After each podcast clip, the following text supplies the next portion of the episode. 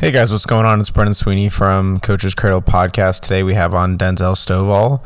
Denzel Stovall works with the G League team, the Salt Lake City Stars, the G League organization for the Utah Jazz. Stowe was recently hired there after a stint at North Carolina A&T, where he worked with basically every sport men's and women's basketball, football, men's and women's tennis, women's volleyball, cheer, baseball, softball, and bowling. So Denzel has a lot to say about a bunch of different topics. He's a great high energy guy, and he's turned into a great leader for the G League team. He has plans to stay there and climb the ranks, and I would be hard pressed to say that he won't find his way at the top very soon. Without further ado, here is Denzel Stovall.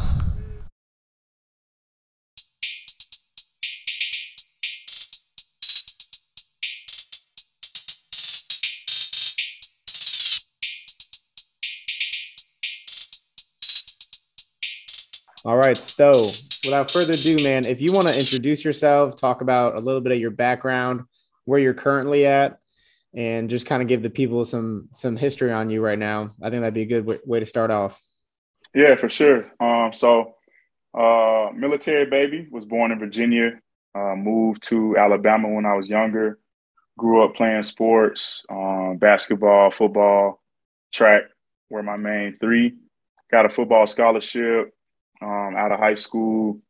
Uh, didn't really like the schools down in Montgomery, Alabama. Um, transferred to UAB, closer to my girlfriend, um, closer to home, just central Alabama.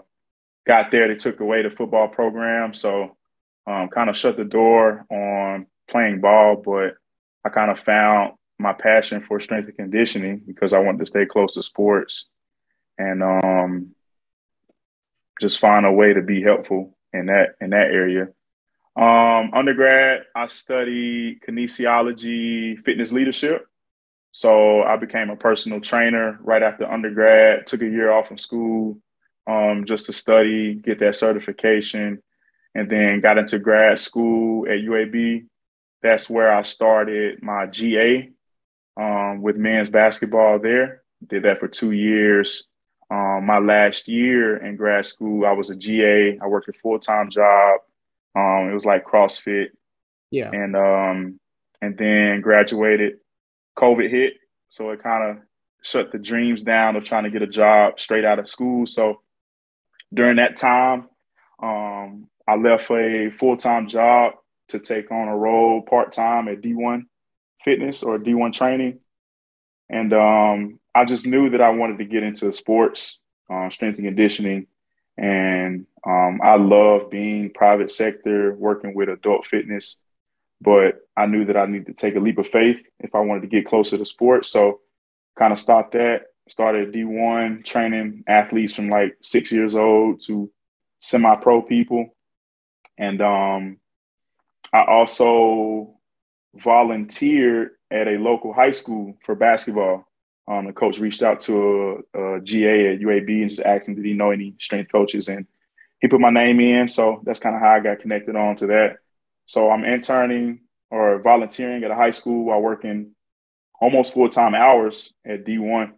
And um, right after our season, the basketball season at the high school, I got a call at A&T, put in some applications, got a call back from Coach Ali. He called me up, we interviewed, and then we made it happen. Um, so I moved to Greensboro, coached at A&T for a year. Um, pretty much had me and Ali, we probably split the responsibility heavy. You know how that is, uh, how it goes. Um, men's, women's basketball, men's, women's tennis, volleyball, a little baseball, a little softball, bowling. Um, but I enjoyed it. I really appreciate it. I think it got me to where I am today. Learned a lot from the athletes there. Um, hopefully, they learned something from me, and um, it was a great experience. I'll never take it for granted. You know, I learned a lot in the process, and um, ended up meeting a intern at A&T who reached out to me and asked me would I like, you know, to put an application in um, for the Utah Jazz. And uh, he said he knew someone that had AT here, and um, I put my application in, and they ended up calling me like a week later. So that's kind of how I got here. It's been it's been solid ever since. Yeah, I think your your coaching experience at A and T probably taught you just a lot about how to work with a bunch of different athletes. You had that private sector gig as well, but working with those teams can can lead to some different communication skills. Mm-hmm. So throughout throughout all that, working with all these different types of athletes, what do you think has developed into your most valuable skill as a coach, and how have you changed since day one Stovall to Stovall now, who's coaching a, a professional team? Yeah, I mean, you hit it right on the point. Really, just learning how to connect with different type of athletes, uh, male, female, um, a rotational sport athlete to just um, a basketball, football athlete. Um, the biggest thing I learned was how to create a relationship, you know, and I try to create a relationship um, with every athlete. You know, I think uh, that's a great way to create buy-in. They trust you um, with their training, and and they buy into whatever you have to prescribe to offer. So I think that's the biggest thing about being a coach, at least from my experience, was really just creating a relationship with each and every athlete. On that way, you get the best out of them each and every day. Um, yeah. Yeah, absolutely. I think when you talk to when you talk to the people around A and T, at least I, I think a lot of athletes had learned to to grow pretty fond of you. I remember the one day you were about to leave and you're like, man, the volleyball team doesn't know I'm leaving, but they're about to cry right yeah, now. Yeah, that was tough. Really? yeah, that was I tough. Think that, I think that just shows how much how much they trust you and for a lot of for a lot of these athletes at our level, they they do have a lot of coaching turnover. So when they finally get one that they can kind of call their own, or at least or, or like this is the guy, this is this is who I trust. When that ends up um, leaving it, it shows a lot that that you did well, but it also shows that um, athletes really latch on to, to people who they trust. You know what I mean? Yeah, you can for sure. coach. That's a that's a huge skill. Um, sure. So even when you're growing up, or when you're working with your high schoolers, I'm sure everyone is talking to strength coaches saying like, how do I, how do I get this vertical up? How do I increase my bounce per se? In your in your own words, what does bounce come from in basketball? Yeah, well, for one, I think it's heavily reliant on genetics. You know, if you have a yeah a history of a family who's very athletic, I think um, by the luck of the draw, you just end up having some type of athleticism. Um, but beyond that, just from experience and from my mentors, increasing lower body strength, um, decreasing body fat because fat don't fly, yeah. and um, speedy lifts. You know, lifting with max intent could be on like a trap bar deadlift. You know, you load it fairly moderate, but try to lift it as fast as possible even with very, very heavy weight, I think if you lift it as fast as possible with that intent, um, you'll eventually increase like vertical. Um, so lower body strength, decrease body fat, and speedy, speedy lifts, speedy, speedy intent. And um, I would I would tie into that lastly, something that we've been doing a lot since I've been here, something that I've been learning is really we do a lot of tendon loading yeah. So like a lot of isometrics in the Achilles tendon, um, tempos, negatives for like uh, on a leg press or something like that for that patella tendon. Um, a lot of a lot of tendon loading. We do it about two to three times a week, and um, and just from my experience, I've been doing it too.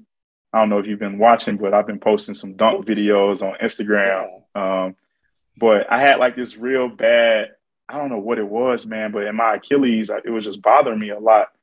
And then I got here and I started doing a lot of Achilles work. Um, and that pain has gradually went away. And now, so I'm able to jump like I used to jump, land how I used to land right. without any problem. So I think that's a big key. Um, a lot of isometrics. You can go heel up, floating heel, um, slowing the way down, slow up, stuff like that. Just mix it up and um, I think that'll help athletes increase their vertical. Yeah, no, I think that's all really quality information. I think what you're talking about is just improving overall force production and um, yep. If you if you're built like me, like you may just not be built for for dunking or throwing throwing some lob some alley oops like that. Just it's not. So as you go throughout the season, though, yeah, how how are you changing up your prescription and in jump volume, or are you looking at any data in terms of how many repetitions are they getting per per practice or per game? Because I'm sure in the in the NBA or so, they're probably getting about 100 reps of jumps in, in a practice at, at the a high, lot. Yeah. even at the low end. Um, so how are you prescribing that in the weight room? Yeah, so um, off season is our time to kind of like hammer capacity, um, technique, a lot of landing mechanics. Um, you're not doing as much basketball in the off season. Some guys are just because they like to stay on their game. But for me on my end, that's the time where I can hammer in a lot of like low level, low intensity plyometrics. All right. So just to build up that capacity like extensive um, work more so. Yeah, extensive, um, short ground contact. Just think of like a jump rope. You know, jump roping for a minute, two minutes, three minutes, um, stuff like that, just to build up a capacity. As we progress, kind of like where we're phasing out of preseason, um, we're doing a lot of um, like depth drops into yeah. a jump. So, for example, today we did a med ball overhead up on tippy toes, drop down into a skater hop and stick it. Right. So you're adding the two in the movement, all right, a landing plus um, producing some type of force, all right, whether it's in the sagittal, frontal plane, or transverse. Um, and then when the season rolls around, that's kind of where you decrease the volume. Um, you decrease a little bit in preseason, but you decrease more in season. Um, and there you just try to maximize the output. All right, let's go like a max effort jump, maybe like just three, three reps, two reps. Um, so you keep it re- really low so it doesn't fatigue them, um, but you're still trying to get that maximum production output. So that's kind of how I would um, program plyos throughout the season. Yeah, and I think a really important point that you touched on there is if you want to be an effective jumper in a basketball game, it can't just be up and down um, right. Any more motions in a basketball game than just sagittal plane. As uh, like if you're if you want to be a well-rounded jumper, make sure that you're jumping through the frontal plane or the transverse plane, adding different sorts of rotation elements in there. I think is huge. Yeah. Overall, and to speak on that, like being at A&T, I, I honestly didn't do much transverse, and then I got here and saw how much. I mean, we probably do more stuff frontal plane and transverse than we do sagittal you know, and I think basic jumps are always thought to be in a sagittal plane. But if you watch basketball, they're they're jumping, moving to the side, or they're jumping while rotating and then planning back, stuff like that. So it kind of just opened my eyes a lot just being here, um, and and it helped me out a lot. Really, yeah, just assessing your athletes, if they can do a a 40 inch plus vertical jump, like, do you really need to be training more of that same motion? You can probably right create a more well-rounded athlete by by putting some water in some more of those buckets. Right, um, exactly. Basketball training that I think is misused or misrepresented is is squatting for athletes. I think a lot of basketball players have a tough time getting down into a, a full range of motion and a back squat. How do you kind of fix mm-hmm. that squatting pattern for taller athletes? And then how do you make it more applicable for for all basketball athletes because we have a wide range of heights and weights on a on a given team? Yeah, and I would say this is something that I kind of learned from Coach Ali. Um, what's what's the goal? You know, what's the adaptation that you're chasing? Um, you know, all guys can't back squat, all guys can't front squat. Right. So let's find a different variation um, that yields that same adaptation that you're chasing. So um, honestly, goblet squat for our guys have been perfect. You know, we got yeah. a, we got a lot of footers, a lot of seven footers, six eight guys. We may have one to two guys that are like my height, six one, and um, so I placed the bell in the goblet position for them. Um, we've done like a unilateral squat, so like a rear foot elevated or front foot elevated. Um, we divvy into like lateral lunges, stuff like that. Um, we use leg press machine a lot, single leg and double leg. Um, and you can even trap bar. I think trap bar will probably be the most used. Um, you can set them up in a hinge position or you can set them up in a squat position on a trap bar. And I think you would get the same adaptation um, that you're chasing from changing up the variation instead of just trying to force them. Um, something I heard on a podcast where you force like a, a round peg into a square yeah. hole. You know what I mean? Like you don't always have to just force them into a back squat or a front squat. I think that's a that's an old that's an old school approach where you have to do this. Now you can change it up a little bit and still get the same adaptations. And the guy and the guys love that. Yeah, I feel as if you know if you were to take a seven footer and put them through an entire back squatting session, they're just gonna go out of there like a like a fucking idiot. Yeah. If you give them a, a goblet squat or something, they at least leave feeling okay. I I did something today. Yeah. Your goal is just stronger legs, stronger joints, then you've accomplished that goal with a relatively simple task. Exactly. Yeah. So I've seen some. I've seen some footers though who have some good squat patterns. Without um, a doubt, I think uh, if you're a Alan Bishop guy from Houston, he he makes every person squat ass to grass, and they have a bunch of different. And very, they look good doing it.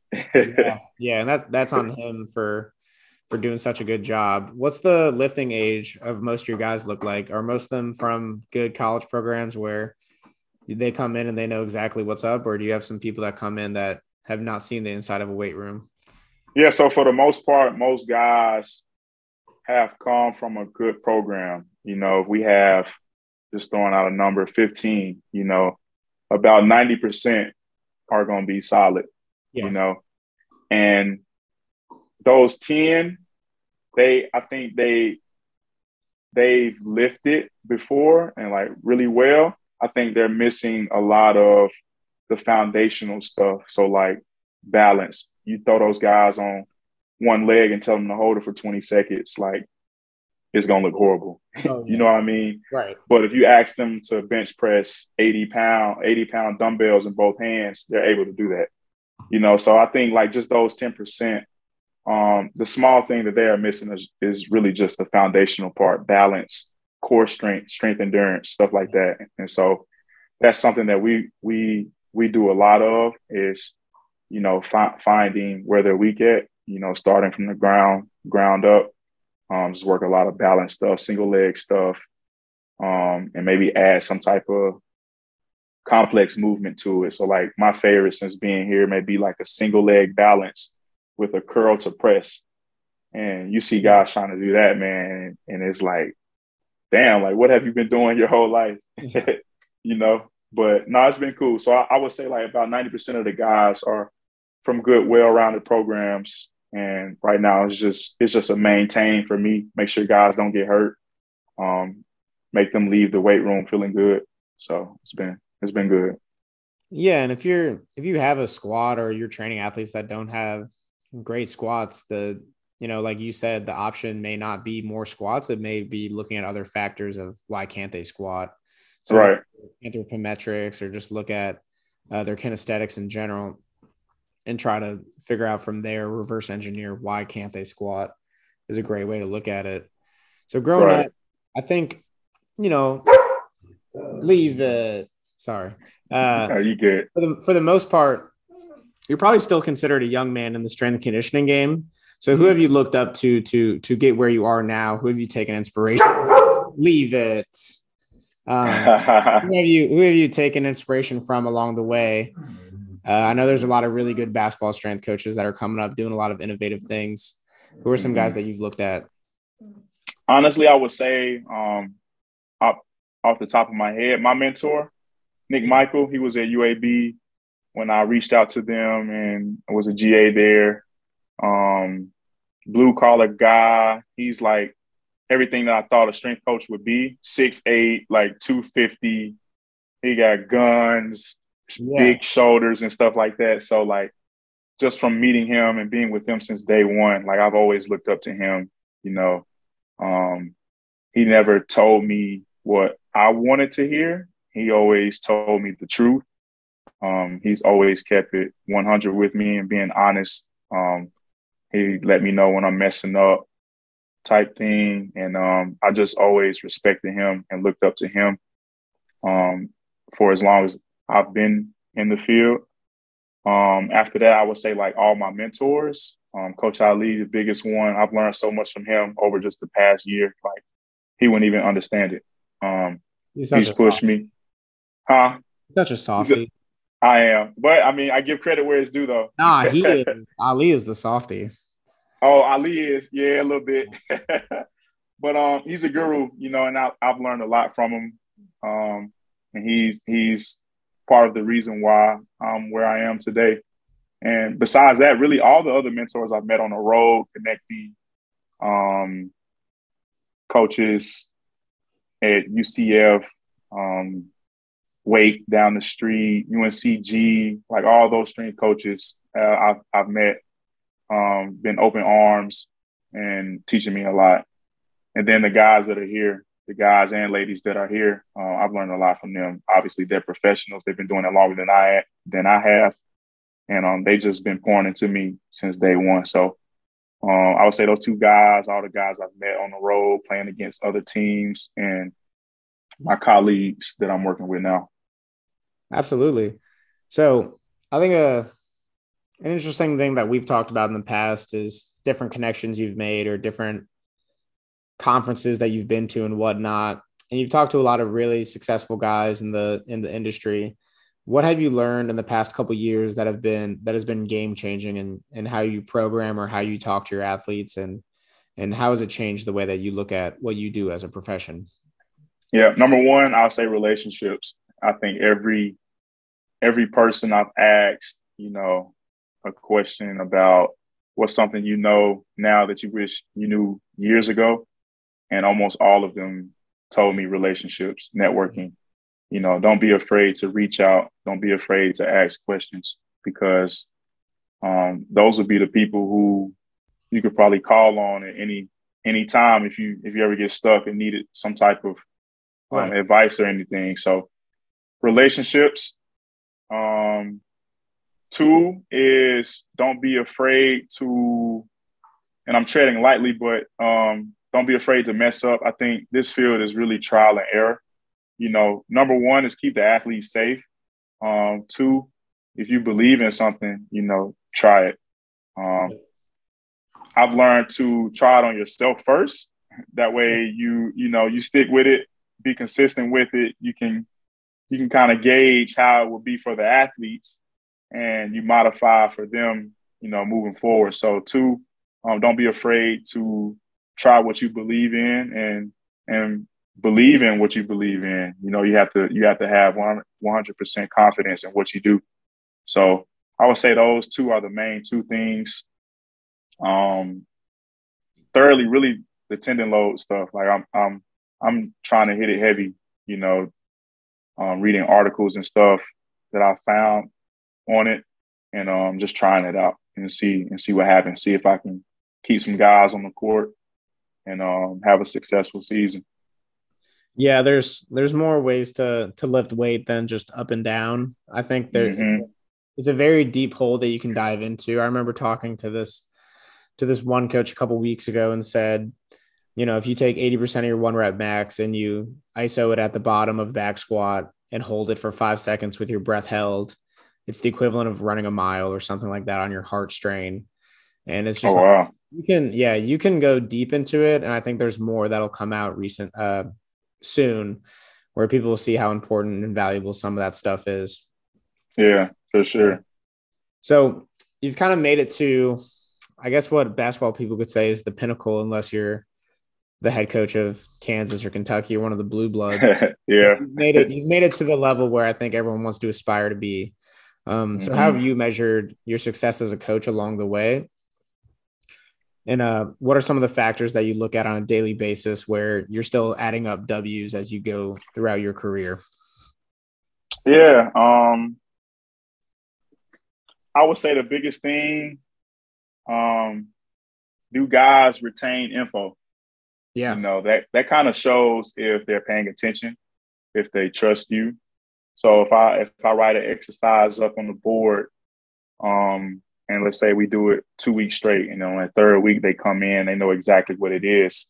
I think that's that's the show, that's proof that you're you're succeeding a little bit. You know, guys, guys are, oh yeah, I remember that. I, that kind of felt good. I know exactly what it is, and they go straight to it without even asking questions. Um, I think that's a that's something you can measure success on. Um, do guys ask questions? You know, that means that they're invested in the training. They're invested in you. They want to they want to know why we're doing what we're doing. So I, I, would say if, if guys are asking questions, have a guy to ask a question every day. And it's just it's just one guy, you know, and but it shows how much he's invested in his career, you know.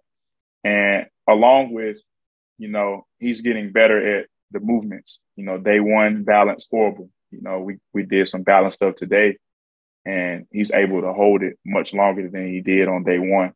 So I would me- measure success on that as well. Um, that's really the biggest things. I wrote some stuff down um, like a while ago about success. Um, guys is improving at something. Um, the way I would measure my success, what what did I do today? How I coach, and how could I have coached better? Yeah, you know, just just constant you know, thinking. Yeah, yeah, just thinking about my day. Um, what could have been better? What could I have done better? Um, as far as like setup, transitions, um, a certain exercise that I didn't really like, or something like that. I just ask my myself questions at the end of the day, like how did it go? So, um, I could be better the next time we're on the floor. I think you're a person that will make the most out of any place that you're at. So whether you went to the Utah Jazz or you just had another stop at a at a mid major or anything like that, I think you would have, you know, done the best to make the most out of it. So how would mm-hmm. you give advice to someone who may not be where they want to be, but still wants to get to a certain spot um, and invest in some time? You know what I mean? Yeah. Um, and I, I would piggyback off of success. You know, it's something that I posted today. Um, success is measured by, or success is doing the best you can with what you have where you are right now at the moment. Yeah. So doesn't matter if you're at a D3 private sector, um, D1 power five, you know, um, doing the best you can where you are with what you have right there in that moment. You know, being grounded, being present, something that I used to say to the basketball team there at A&T all the time is just being locked in. You know, you can't, don't worry about the outside stuff, distractions. You know, focus on what you have right in front of you. Um, control the controllable, and I think everything else will handle itself. You know, invest in yourself so that you can increase your worth. Yeah. Um, and something Ali always told me was continue to apply pressure. You know, make people make it hard for people to tell you no. You know, make it hard for people to not interview you. You know, make right. it hard for people to not select you. Like you have to continuously apply pressure. And lastly, I would just say staying prepared. Always prepare. You never know when that time will come. Um, but as long as you prepare, you know your stuff, you're confident in it. I think um, success would be like knocking on the door. Yeah. So, no one's ever caught Denzel Stovall sleeping. That's for sure. I wouldn't say that. Even I, I, I make mistakes and I get caught slipping, but yeah, more more or less than than I do. yeah, I can't remember who said it, but I remember hearing some some old head coach talking, and someone had asked him, "How do I train more professional athletes?" or "I just want to work with more pro athletes," and his answer was just, we'll train everybody like a professional athlete and yeah. they'll come. And i i think that's a really valuable point that that you're making as well is just like why not train everybody to your utmost ability no matter where you're at? So that's a yeah. I think that's a really important message to end on. So if you wanted to plug anything that you do or or where can people find you i think that'll be a good way to to send them off. Yeah um i would say instagram yeah. Stowe Performance, uh, STO underscore P E R F X is my Instagram page. Um, feel free to reach out, DM me, or anything like that. And um, I'll feel free to reply with any answer I have. Very busy schedule. Uh, we tried getting this thing going last week, two weeks good. ago. Yeah. Um, but it's the life of, I guess, being in the pros. Like that's one thing they told me is you're gonna work almost every day. It may not be a 12 hour shift, it may not be a two hour shift. It's gonna be somewhere in between, but most likely we're probably working every day. So um, I'll try my best to get back as soon as possible. Absolutely. Yeah. I highly recommend reaching out to the Stowe. We got a, a bank of knowledge here. Uh, talking. Yeah, man. Uh, appreciate coming on, man. I, I hope the hope the Utah Jazz do well. I hope Salt Lake City does well for you too. Yes, sir. I appreciate it. Of course, man. Thank you for thank you for having me. Yes, sir. Yes, sir.